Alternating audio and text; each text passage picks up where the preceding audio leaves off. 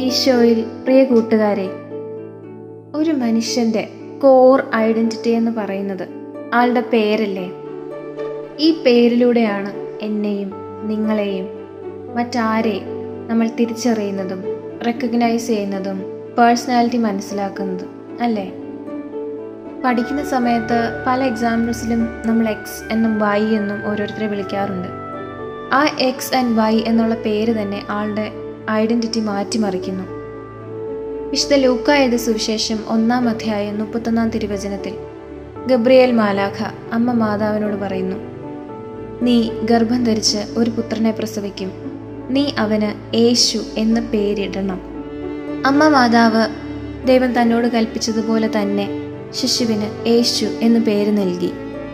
താൻ ദൈവപുത്രനാണെന്ന് അറിഞ്ഞിട്ടും ഈശോ ദൈവത്തിന്റെ ഹിതത്തിനെതിരെ പോയി തന്റെ പേര് നാറ്റാനോ കൂടുതൽ പ്രശസ്തി നേടാനോ നിന്നില്ല. ദൈവം തന്ന പേര് സ്വീകരിച്ചുകൊണ്ട് കീഴ്പ്പെട്ടുകൊണ്ട് ഈശോ തന്റെ നാമം യേശു എന്ന് തന്നെ സ്വീകരിച്ചു. അതുകൊണ്ട് തന്നെ യേശു എന്ന നാമം പോലും മഹത്വപൂർണമായി തീർന്നു അല്ലേ? യേശു എന്ന നാമത്തിൽ തന്നെ അടയാളങ്ങളും അത്ഭുതങ്ങളും വിടുതലുകളും നടക്കുന്നു. ഈശോയുടെ പേരിൽ നമ്മൾ പരസ്പരം സംബോധന ചെയ്യുന്നു. മറ്റുള്ളവർ തരുന്ന പേരും പ്രശസ്തിയും സ്വീകരിക്കാതെ അതിന് പുറകെ പോകാതെ അതിനുവേണ്ടി പരിശ്രമിക്കാതെ ഈശോയെ പോലെ നമുക്കും ദൈവം തരുന്ന പേരും സ്ഥാനവും സ്വീകരിച്ചുകൊണ്ട് അതിന് കീഴ്പ്പെട്ടവരായി ജീവിക്കാം